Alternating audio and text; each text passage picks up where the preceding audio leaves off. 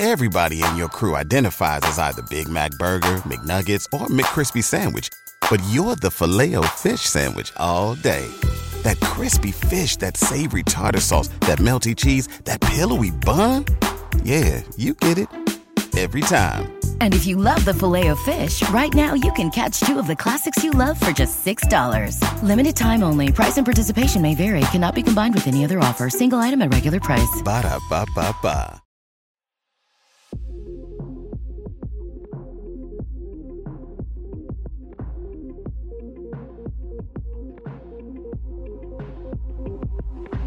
Welcome back to James Bond Week here at the Basement Binge. This is a ton of fun, so let's just jump into it and start talking about Quantum of Solace. If you this is your first episode here James Bond Week, definitely go check out the Casino Royale episode. You can. They're short episodes, not full of all the traditional segments here at the Basement Binge, uh, just because of the time restraints of trying to release this many episodes in preparation for No Time to Die, which I'm very excited for. So let's get into that. Additionally, I'm uh, celebrating the two year anniversary of the Basement Binge, so I'm doing a little giveaway. Details about that after the two cents. Let's jump right into it, completely spoiler free. Here we go with two cents. So, following up Casino Royale, which totally blew me away, I knew that the next one is the one that's most complained about here in the Craig films. So I knew not to expect too much. And by no means is Quantum of Solace anywhere near anything that Casino Royale was or anything near what Skyfall is, having seen Skyfall. But it does carry some things from Casino Royale that I really do like from the for the first. We have the brute force behind Craig Bond. He he is making mistakes and constantly having to adapt because of that. He things don't go as planned. Uh, he's just a vicious force and it's even cranked up a little bit as here he is totally motivated by revenge. It is a fantastic new take on Bond that he's aggressive and he's a total brawler, uh, but he's not totally perfect. You know, he's he's often a few steps behind those he's chasing after. It's not a clean chase. But there's also the vulnerability to Bond that really worked well from the other films. He is a wounded individual here emotionally, and that causes him to make extra mistakes and is really kind of the focus of the entire story. Now, the actual plot is kind of messy and all over the place. There are some good things about it, but for the majority, it's hard to follow along with. But it does continue the emotional story of Bond, particularly from Casino Royale. These two films together are a complete arc for Bond, and it excites me for Skyfall. Now, seeing what he's become and what leads up to it, to see what I'll find more in to appreciate in Skyfall. And Daniel Craig's performance in general is just fantastic. It's kind of a bummer that it's not surrounded by better material to kind of go with it, but his performance is fantastic. The plot, like I just said, is really messy and all over the place. It doesn't have a cohesive idea outside of Bond wanting revenge and making mistakes and disobeying orders just to get involved in other people's drama that he really has no business in. You know, if it wasn't for him wanting revenge, they wouldn't have gotten involved in it it tries to weave in Mr. Right, Mr. White, but just barely. I mean, it doesn't really work. I mean, it was during the writer's strike, so it's kind of understandable. Um, Daniel Craig in interviews just talked about how difficult it was to film this because of that. But it really does carry through in the emotions of Bond, and that works well. It also works well in the way that it continues a pattern of throwing out James Bond tropes for the better. Um, again, in a respectful way it it continues here, but even more refreshed, particularly with the Bond girls, which I'm going to talk about in Live Up when we can get into the spoilers. But I really like that about it. The stunts here are good, but just totally destroyed in the edit to pieces. You can tell that there's really stunts here are actually really good, but just edited to pieces and totally destroyed, which is a shame because the stunts in these James Bond films was actually something I've been looking forward to just because of the way that the films financially are able to invest in creating good stunts and action sequences that if the camera just or the shot just lingered a little longer could be so much better then it's just destroyed in the edit. There's not much else here in the film worthy of mention. Um, really outside of the things here there's nothing worthy of remark for good or bad. It, it has good continuity. It feels like a genuine follow up instead of just a reboot uh, with the same a James Bond actor every time. Um, Olga, she's fantastic. I definitely should mention her. She does great. I really loved her addition to the film. This film also features my new favorite Bond like move, which has to do with motorcycle. I'll talk about it later, but I just loved that. Other than that, there's not much really I have to say for good or bad. Like there wasn't anything that I totally hate. I hated the editing, really bothered me. The sound design was really good, but the sound mixing in the actual film just not good in any way. It just doesn't. I mean, th- there's some scenes where it's like the footsteps are the loudest thing ever, but I can't hear their voices, and I, I don't know why the sound mix was that way because the the sound editing was good. The sound, or excuse me, the sound mixing is really good, but the sound editing is not. So yeah, I guess I will finish up my two cents here. We got to get into spoilers for me to say any any more.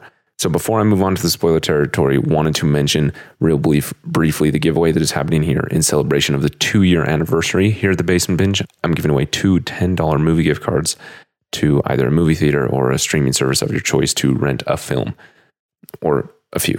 If you would like to enter that giveaway, you can leave a review on Podchaser, podchaser.com slash the basement binge. Podchaser is just a wonderful source where I'm able to see all the reviews collectively. Additionally, you can leave reviews on each individual episode, not just on the basement binge. So you, you're not just limited to one review. You can leave multiple reviews. You have until October 15th, and every single review you leave is an entry. So you can get multiple. Additionally, I'm just barely getting into the social media here with the podcast. So if you follow me on social media on Facebook, Instagram, or TikTok and share the basement binge in some capacity, make sure you tag me. That will get you an entry as well. So, all the information you need linked in the show notes. Let's continue on with the show. Into the spoilers with the next segment here pick your poison. This is the ranking scale here at the Basement Binge based off how would I interact with this film after watching this. There's four options, all pretty self-explanatory. At the at the bottom is to never watch it again. Need I say more? Above that is to stream it. It's on a service you're already paying for. You're just looking for something to watch, and so you would watch it above that is to rent it in the right circumstance. You'd be willing to pay a few dollars every once in a while. On the top of the list is to buy it full price, watch it as much as you want. For me, I already own the film because I bought the bundle, um, but I didn't buy the bundle for this film, if that makes sense. Um, that being said, how would I actually rate it within the confines of Pick Your Poison?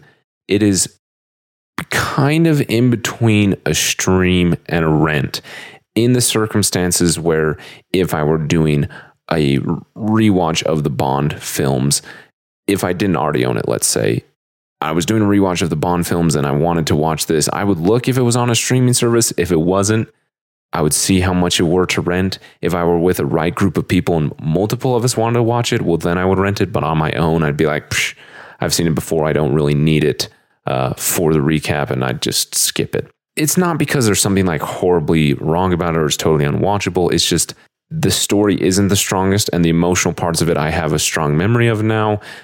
You know, the way that it, it continues the hurt and the emotional vulnerability of Bond, eh, the hurt he has from Vesper and how that continues and and how I'm sure going into Skyfall leads up into that and the way that it really drags him down into a dark space while also committing him to his loyalty uh, to MI6 and to M. That I can, I don't need to watch the film for. Uh, maybe I would watch it for Olga because she's fantastic, but there's not much else that would really bring me back to this film. It's pretty skippable. So, with that, let's move on to the next segment least and likes. My least favorite scene and my favorite scene. My least favorite is not a particular scene, just the editing in general it is horrendous, especially with the action sequences, but also just in general. It's consistently bad. There's a lot of problems I had with the edit.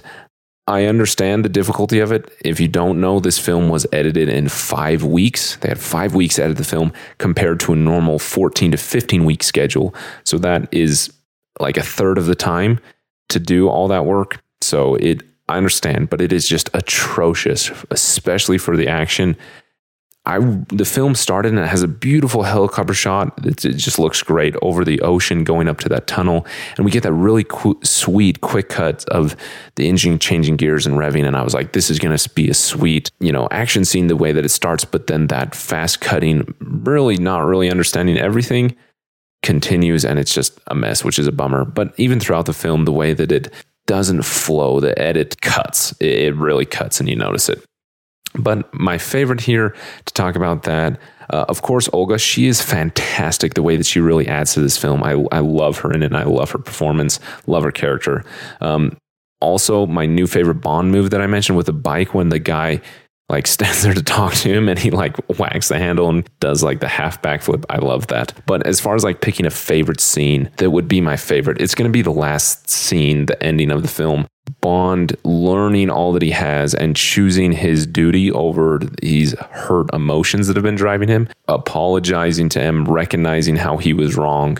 He's learning even more by learning he's becoming a better assassin, but he's also going deeper and deeper into this soulless killing machine dark place, which this is horrible to say, makes me extremely excited for Skyfall and what meaning I'm going to be able to draw of that now understanding that.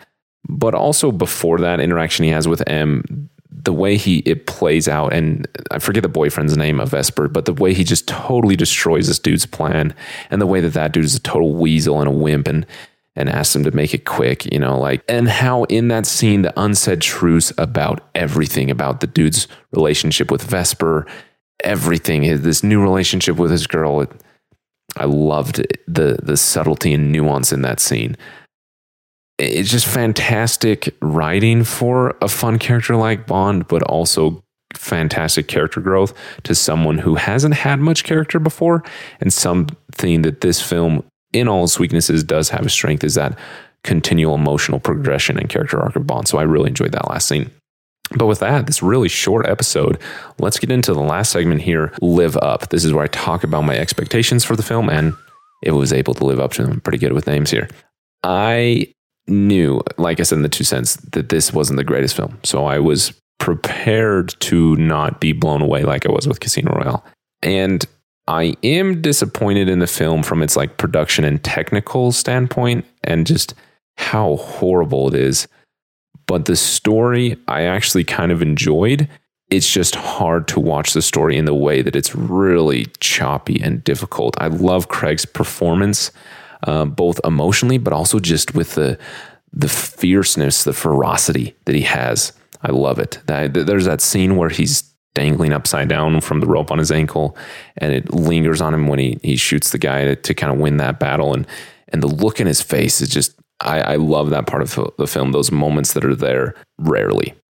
But the other things that I I did did work for me is Dominic Greene as a villain. He is totally different than I ever would have imagined a Bond villain to be. He's not just like evil for evil's sakes. He's totally slimy and calculated and just involved in greedy natures. He's he isn't just doing evil things. He's more just someone who doesn't care about anyone or anything, only his personal gain from the situation and his control over the entire situation. Just doing really horrendous things for people that he clearly doesn't care about. He creeps me out. And he also doesn't have a facial deformity, which is fantastic to see.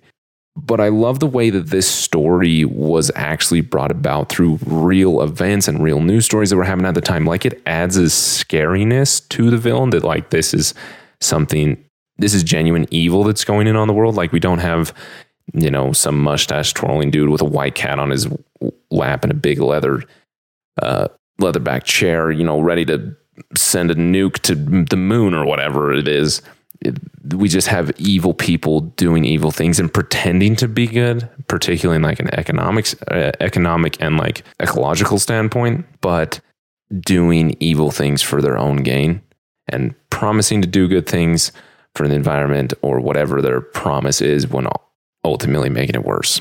Very, very good villain. I also have mentioned this multiple times. Something that I really love is that the way this Daniel Craig Bond series so far really does not care about dr- Bond tropes, but respectfully. The way that it allows them to be there in a better way than they have before. You know, Olga, like I mentioned, her character is fantastic. She's not romantically involved with Bond in any way.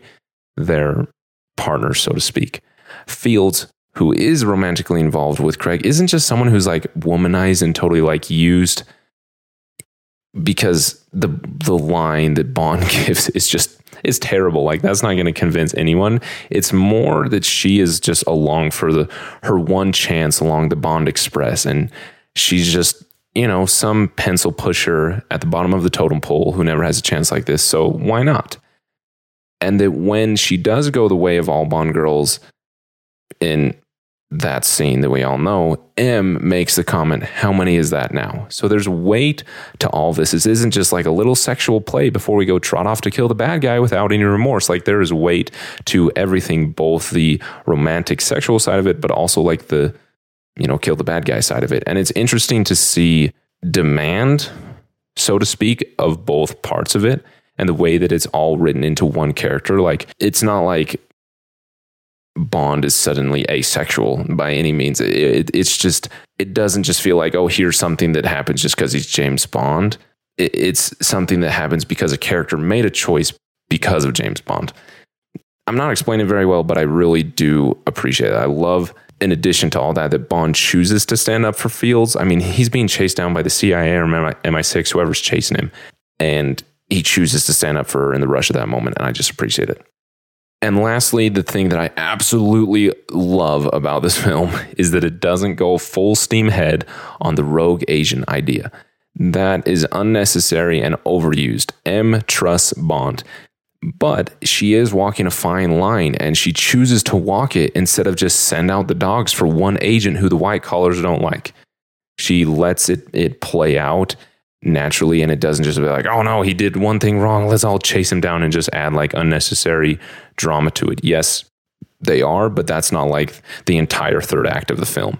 It's just a moment and i i love that for it. So yes quantum of solace is not the greatest bond film particularly for craig but there are highlights that we i have seen so far in casino royale that do continue in this. In addition and I guess to conclude here, I'll just talk about the title that I love. Quantum of Solace is about James Bond and his search for a discrete amount of peace or relief from the loss he had with Vesper.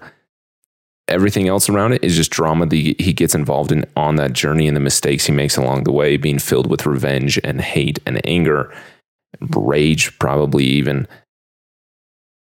But the entire journey is about James Bond and trying to find that quantum of solace. I just think it's fantastic that that was able to continue, even though the bit the rest was a bit messy. It makes me really, really excited to see this character again, not just because it's like, oh, hey, cool, it's James Bond. You know, he he shoots his his gun and, and drives a nice car. It's like, oh, here's this individual that I've seen progress through these things. And yes, he is James Bond, and those parts of it are great too. But there is an actual individual here, a human here, not just some trotting around womanizing villain assassin who works for MI6 in a suit. You know, it, it's actual character. And I love that about these films and how they're able to do it. So that's the review of Quantum of Solace. Not much to say about it, understandably. It's just there. It's mediocre. It's not horrible. It's not the best. It's just mediocre. So either way, I am excited that I watched it. It has me extremely excited for Skyfall. If you're as excited for me, subscribe to the Basement Binge wherever you're listening to this podcast because Skyfall is coming tomorrow. And then that means we are only two more away before No Time to Die, which I'm absolutely stoked for. So again, enter that giveaway for those two $10 gift cards by going to podchaser.com slash the basement binge or follow me on social media and sharing the, the basement binge on social media. Make sure you tag me, all linked in the description. But once again, my name is Harrison. This is the basement binge, and that's all for now. Ciao, ciao.